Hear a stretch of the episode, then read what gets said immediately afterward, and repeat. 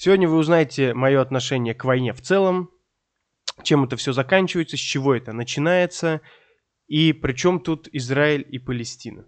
О наболевшем.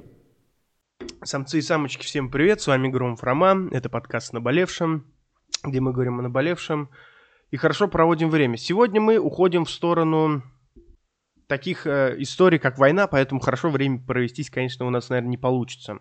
Э, смотрите, во-первых, давайте отвечим на предыдущие вопросы и предыдущие комментарии. Во-первых, э, я кайфово подстригся. Вот, пожалуйста, да. Э, новая стрижечка, борода, все, короче, чтобы хорошо выглядеть в кадре. Во-вторых, факт, который был мне интересен и непонятен, я, у меня есть штатив, вот, он двигается, следит за моей головой. Но мне уже несколько человек написало, что, типа, нахуя он двигается в сторону, влево-вправо, поэтому я его отключил, теперь он просто статично стоит. Надеюсь, вам так а, больше понравится. А, в-третьих, в-третьих, а, ассалам алейкум всем кыргызам, которые меня смотрят, и... А, было много хороших комментариев, в основном плохих комментариев было мало, то есть их было процентов пять, но была такая претензия, что я ругаюсь матом. Вот. И можно подумать, что э, это кого-то оскорбляет или что-то в этом роде, но я бы хотел сказать вот что. Я бы хотел сказать, что я от, всего, от всей души извиняюсь, если я кого-то обидел своими матерными словами, но впредь тогда советую вам не смотреть, к сожалению, потому что э, так уж повелось, что я ругаюсь матом, во-первых, во-вторых, что я считаю, что мат — это жемчужина русского языка, а в-третьих, э, я не ругаюсь им номинально, то есть не блякаю, не еще что-то, а добавляю их как эпитеты. Вот, меня это вполне устраивает.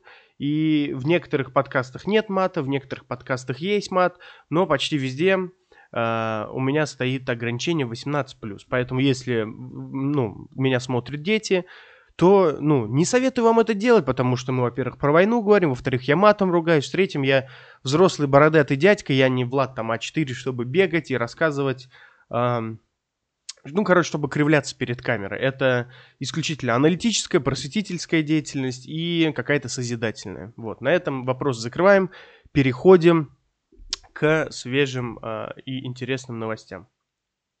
Это стильная перебивка. Перебивочка. Э, в общем, Израиль, Палестина. Знаете, я хотел готовиться сильно э, к этому подкасту, потому что все время, все время чекал, все время чекал новости, смотрел, но не хочется мне говорить, вот, эм, и вообще, типа, есть одно обстоятельство, которое останавливает меня комментировать, потому что э, есть, э, то есть, как-то выборочно, знаете, идти к этому вопросу, то есть, про вот тут я, про эти события я не говорю, а вот про эти события я говорю, уж смотрите, какой я мудак, вот, поскольку я мудаком себя не считаю, и хотелось бы все-таки, все-таки оставаться человеком, и свою тему сейчас я сделаю другой свет немножко. Вот, кстати, если вы не смотрите видеоверсию по каким-то причинам, то, может быть, и вам скучно, я вам советую заглянуть на YouTube-канал и посмотреть мою видеоверсию. Мысль какая? Мысль такова, что э, я буду рассказывать вообще про минусы войны, да? Потому что э, говорить сегодня про Израиль и Палестину и выбирать чью-то сторону, говорить за нее э, я не хочу, потому что много где э, в мире происходят войны, и какие-то, возможно, мне более э, сердечным да, образом да, бьют по моему организму, но я, допустим, почему-то не высказываюсь о них, хотя и так все понятно. Поэтому сегодня говорить, что я топлю за Израиль или за Палестину, я не буду, вот. Потому что ничего хорошего, да, это не несет. Вообще, если мы обратим внимание на э, время, да, и что происходило, да, то мы поймем, что весь мир э, всю жизнь воюет, да. На каких-то войнах э, акцент делается, на каких-то войнах акцент не ставится. В том или ином случае, да, в том или ином случае война – это плохо, это омерзительно.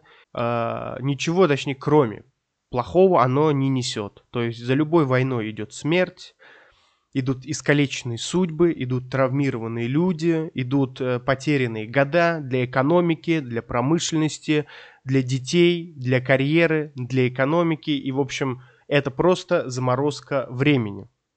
Сейчас я вам объясню. Это стильная перебивка. Перебивочка.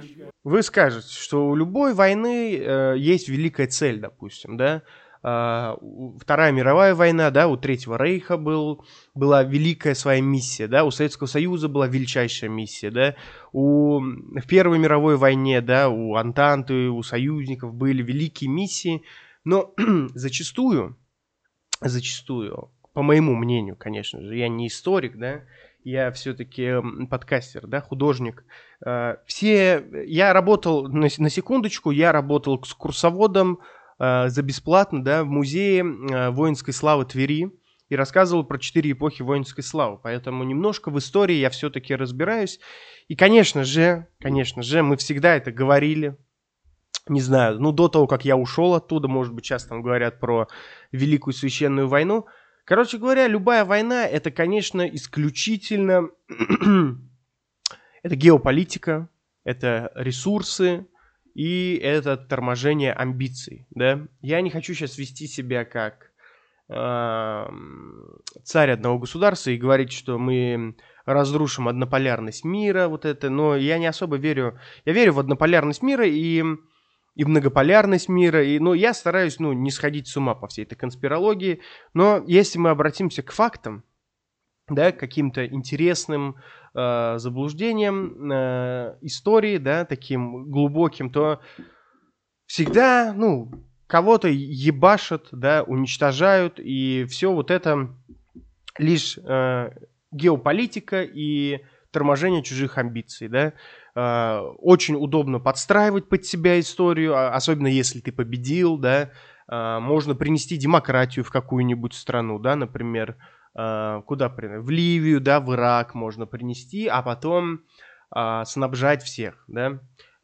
Тем не менее, например, Сорос, да, который спонсировал демократические революции. Если вы не знаете, кто такой Сорос, то обязательно загуглите. Это чувак, который на валютных спекуляциях поднялся и спонсировал всякие оранжевые революции. И даже э, в Российской Федерации выкупил долю, огромнейшую долю в э, телевизионных компаниях, которую потом в убытке продал, потому что понял, что, ну, нехуй там делать.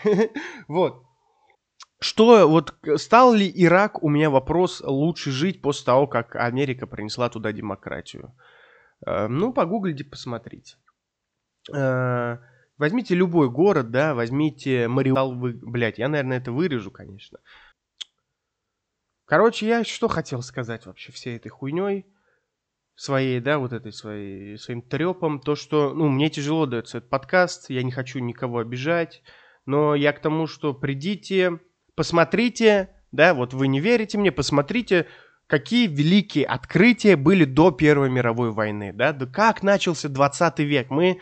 Блядь, на машинах могли летать уже, да, и какие-то альтернативные источники энергии открывать. Что в двадцатом веке, ну, началась Первая мировая война. Вот, блядь, и нагнетение обстановки, э, домино посыпалось из-за одной пули, условно говоря, да. А я бы даже сказал не условно, а конкретно, да. Факт, факт. Как бы страна, как бы страна хорошо э, потом не отстраивалась, все отстроили. Да, казалось бы, да, но ценой чего? Ценой жизни, ценой времени и ценой денег. Жизни людей не вернуть, города отстроить, но что можно было бы сделать, если бы вложились в старые города, да? Вот. И самое обидное, конечно, из всего этого, это люди, которых, к сожалению, не вернуть, да? Вот что бы там э, кто ни говорил... Я себя не очень приятно чувствую, конечно. Вот. Эм, людей жалко. Людей губит война и вообще становится очень плохо. Люди, которые выживают, они тоже оказывают какой-то... Ну, посттравматический синдром все-таки существует. И самое обидное, самое неприятное, блядь, в этом всем... то, что в первую очередь обычные люди и страдают. Страдают такие, как я, страдают такие, как вы, страдают такие, как мы. Люди, которые все это делят, зовут себя вождями, зовут себя, э, не знаю, блядь, вели, носителем великой миссии, спасителями нации, вождями народов, я, как только они себя не зовут, в конечном итоге страдают люди. И те люди, которые верят и чувствуют, они страдают. И те люди, которые не верят и чувствуют, они страдают, которые там уезжают или еще что-то с ними становится. И, короче... Бля, мне очень тяжело, на самом деле, про все это говорить. Короче говоря, тут можно подумать. И тут такая, знаете, история хитрых манипуляций. То, что они говорят, к примеру, вот ХАМАС, да, непосредственно, он вторгся, он виноват, они преступники, они мерзавцы, да. А люди, которые на стороне ХАМАСа, они говорят, что Израиль уже давно провоцирует вот это все.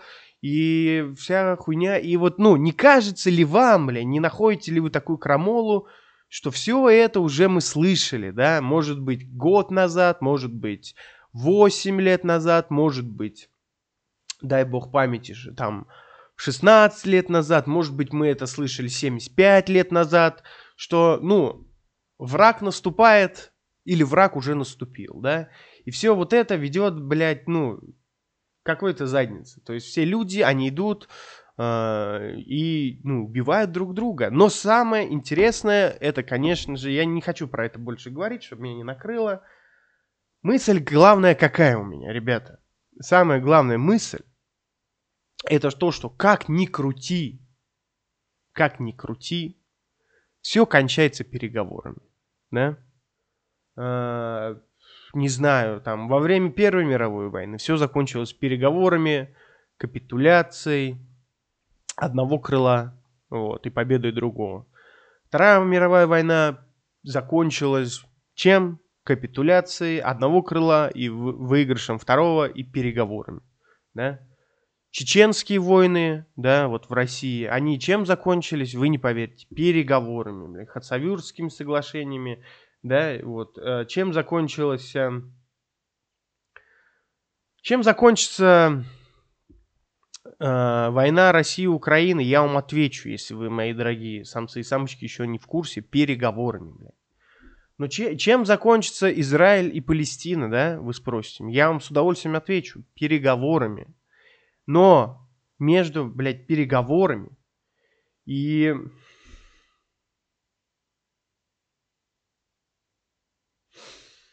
Короче, между переговорами и э, между переговорами и началом боевых действий загубится куча жизней, загубится куча инфраструктуры и загубится куча экономики.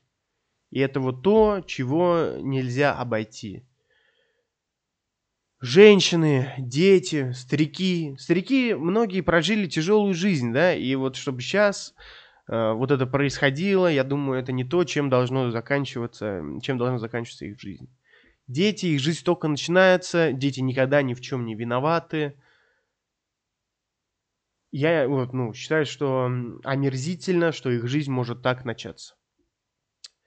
Молодые мужи своей нации, да, гордость своей нации, да, дееспособные мужчины могут очень многое сделать для своей страны, для любой. Для Кыргызстана, для России, для Украины, для Израиля. Вот. Получить образование, устроиться на работу, стать предпринимателем. Я не думаю, блядь, что их жизнь должна вот так вот, ну, заканчиваться. Молодые девушки, вот, это... Вообще, девушки, женщины, это самое волшебное, что произошло с миром. Это прекрасные существа, ну, лучшие люди, они красивые, они...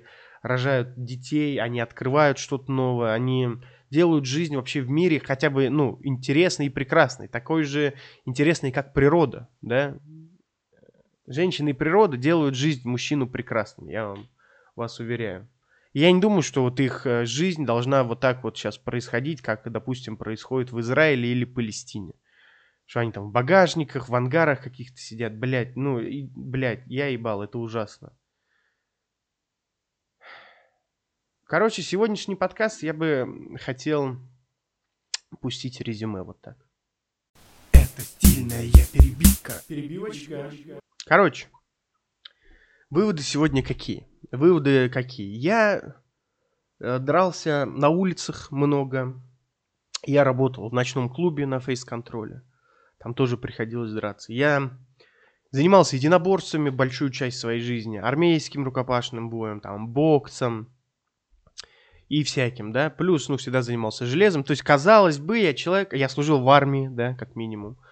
Вот. И, казалось бы, вот он, бля, волк, который должен махать руками и кричать вам всякую э, четкую позицию, четкую позицию свою, что вот эти пидорасы, а вот эти д'Артаньяны, и пусть победит э, правда, да, вот это все. Но я говорю, что как сырьевая экономика, да, довольно устаревший э, рецепт процветания, так и войны и территориальные претензии, по моему мнению, да, это все такая, блядь, архаика. И никому она, кроме э, верхов, не нужна, да. Какой у, у, там, у, у обычного человека может быть конфликт с обычным человеком из другой страны? Какой-то идейный конфликт или какой-то... Какие-то, какие могут быть территориальные претензии у него? Ну, никаких. Люди хотят жить, люди хотят любить, люди хотят развиваться. Вот. Короче, спасибо, что досмотрели до конца, спасибо, что не заплакали, я тоже держался, на самом деле. Знаете, один мой друг сказал, что талант, он не терпит фальши. И для меня, конечно, конечно, это все интересно, потому что... С одной стороны, люди, которые воюют, и люди, которые идейно пошли воевать, там, обороняться или захватывать территории другие, они всегда крепки в своих устоях, в своих принципах, и вот в них есть, ну, настоящее что-то, потому что им объяснили, что вот так правильно. Но сами верха, которые все это назначают, подписывают и пьют охуительные виски со льдом, от них я никогда не видел честности того, что они говорят. Может быть, часть какая-то присутствовала, что человек говорит, там, допустим, на нашу страну напали, да? Но зачастую, конечно же, люди все равно фальшь творят. И там есть фальшь, я ее чувствую всегда. Вот. И никогда вот верха у меня доверия еще не вызывали. Если брать верха какие-то, какие-то главы государства во время их правления, то были, безусловно, свои династии Мёдзи, и ты ничего с этим не сделаешь. Были люди, я не знаю, честные политики, нечестные, но сам факт, что они двигали страну. Ни одна война не продвинет, блядь, страну. Как ни крути. Поэтому я рад был вас слышать. Надеюсь, вы рады были слышать меня. Я не буду больше высказываться, потому что, как сказал один блогер из Китая, все это, блядь, театр, а страдают только люди. С вами был Гром Роман, подкаст «Наболевшем». До новых встреч. О наболевшем.